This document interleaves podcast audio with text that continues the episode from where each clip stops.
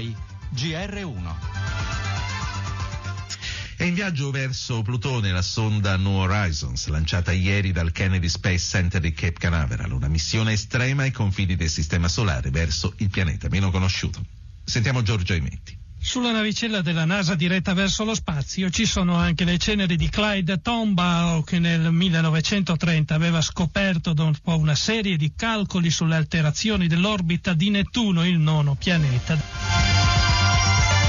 Questi eravamo sempre noi, era uh, questa rete, era la voce del sottoscritto nel GR1 delle 8 del 20 di gennaio del 2006. La sonda New Horizons era appena partita da Cape Canaveral e poche ore fa, dopo nove anni e mezzo, è arrivata a sfiorare Plutone. Una scommessa durata per tanto tempo. Enrico Flamini è il coordinatore scientifico dell'ASI, l'Agenzia Spaziale Italiana. Una scommessa vinta, Flamini. Buonasera. Buonasera, beh, proprio una scommessa vinta, devo dire, la NASA ha scelto una missione indubbiamente difficile, lunghissima da, per raggiungere il suo obiettivo, ma, ma, ha vinto la scommessa, l'ha vinta in pieno. Lei ci credeva, eh, lei ci credeva all'epoca quando appunto stavamo annunciando, eh, ero io quello che ha sentito, che stavamo annunciando che il lancio era stato fatto verso un posto così tanto lontano. Ci credevo, conosco NASA da molti anni, ho cominciato a lavorare su programmi spaziali congiunti tra Italia e Stati Uniti ai primi, a metà degli anni Ottanta, per cui eh, so quanto hanno dedicato di attenzione a questa missione, sebbene sia una missione piccola negli standard delle missioni di spazio profondo della NASA, ma è una missione piccola ma ad altissima concentrazione tecnologica e hanno avuto il coraggio di scegliere un numero di eh, strumenti limitato ma concentrato per scoprire quello che è essenziale.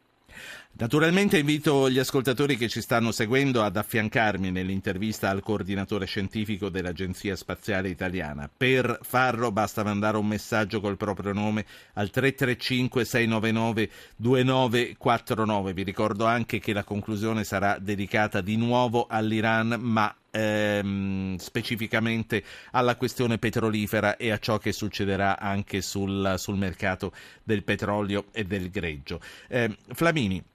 Pochi mesi dopo il lancio, quel lancio del 19 di gennaio del 2006, Plutone fu declassato a pianeta nano. Lei crede che il viaggio si sarebbe comunque fatto? Penso di sì, eh, penso di sì in ogni caso, perché comunque eh, è stato declassato a pianeta nano, nano, cosa che ha colpito moltissimo l'immaginazione pubblica. Di fatto è stato però classificato come un pianeta, come un oggetto, anzi, della fascia di Kuiper ovvero come uno di quegli oggetti ancora molto misteriosi, almeno erano misteriosi prima di vedere adesso Plutone, così da vicino, che eh, popolano le regioni più esterne del nostro sistema solare.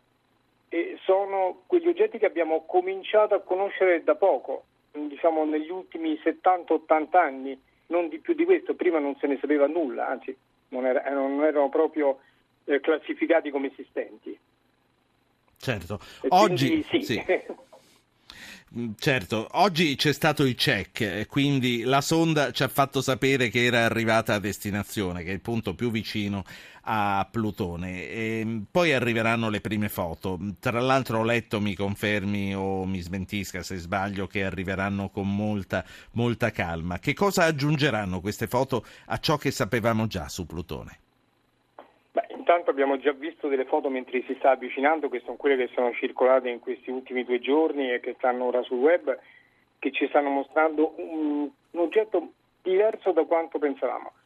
L'astronomia, quello che si può fare da Terra con i telescopi, ma anche con Hubble Space Telescope, il telescopio spaziale, non dice di Plutone eh, niente di più di quello che diciamo che è un puntino che si muove con certe dimensioni, con una certa massa e una certa composizione di massima spettrale. Quello che si può vedere con una missione spaziale di, di scienza planetaria, come è New Horizon, è scoprire un mondo, scoprirne i dettagli. Abbiamo già visto che eh, Plutone probabilmente ha una geologia attiva, c'è un, una zona che viene chiamata il cuore, molto bianca, che rassomiglia vagamente a un cuore umano, che probabilmente è una zona in cui ci sono dei processi geologici attivi e immaginarsi una geologia attiva che fa evolvere il, uh, la superficie di questo, di questo corpo, che sta sì. così lontano dal Sole, così poco illuminato, così freddo, è, un, è un, dire, una sfida anche alle nostre conoscenze a capire di più del mondo certo. in cui viviamo. Professore, io faccio, uh, la faccio parlare con due ascoltatori e poi la saluto. Antonio da Napoli e Giovanni da Novara. Antonio, buonasera. Buonasera a lei, dottor Po. Eh, innanzitutto 10 secondi per dirle che lei è una persona straordinaria e io quando posso seguo sempre perché ha una capacità di sintesi fuori dal comune. Ma io gliene lascio anche 20 di secondi, sto scherzando. Veniamo, eh, no, veniamo no, al dunque. Veniamo piacere, al dunque. Mi farebbe piacere vederlo in tv perché ne posso più farlo Guardi, la sera. Non ci tengo per niente, lei continui ah, ad ascoltare la radio io, e magari il podcast. Fa, faccio l'impossibile per veniamo, veniamo, veniamo, a Plutone che è sì, meglio. volevo sapere solo una cosa, um, cioè volevo chiedere all'esperto. Uh, c'è la possibilità di trovare vita su un, su un pianeta lontano da noi? visto che il nostro lo stiamo distruggendo. Beh, mica per quello, grazie eh, professore. C'è, c'è, la possibilità di trovare la vita, c'è vita lo su Marte. Cercando. Eh. Allora, stiamo cercando un po' su tutti gli altri corpi, diciamo, dove possiamo pensare di avere delle condizioni non troppo diverse da quelle che conosciamo. Marte è uno di questi e eh, ci sono dei corpi eh, come Encelado e Titano che sono due satelliti di, uno, eh, di Saturno e Europa, che è uno dei satelliti di Giove, dove abbiamo evidenza che ci siano degli oceani di acqua liquida e dove c'è l'acqua liquida possiamo immaginare che si sia formata un qualche tipo di forma di vita. Plutone forse è un po' troppo lontano dal Sole.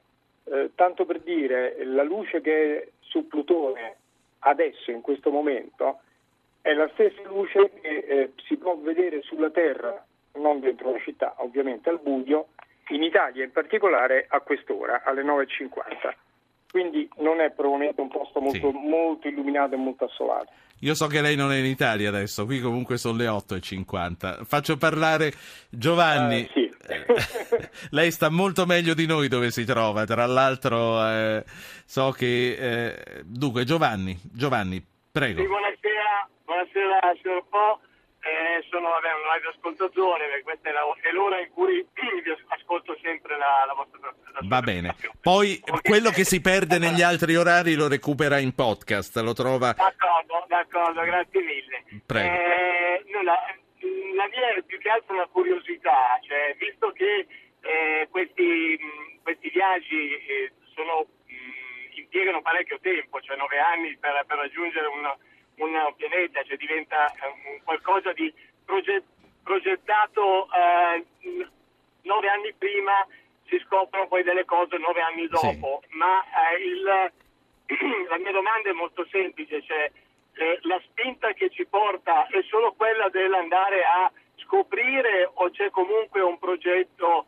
eh, che nell'immaginario, comunque nelle conoscenze che si avevano nove anni prima, eh, si, si, sperano poi di trovarle nove anni dopo. Non so se sono stato abbastanza. Un pochino, chiaro. sì. Eh.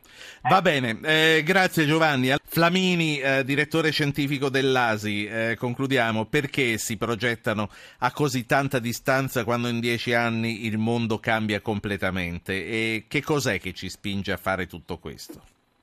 Allora, la prima delle, partiamo dalla fine delle due domande diciamo, quando si progetta una missione si progetta a fronte di capire alcuni problemi, i problemi del mondo fisico, del mondo del, dell'universo, del sistema solare, non è che cambiano molto in dieci anni.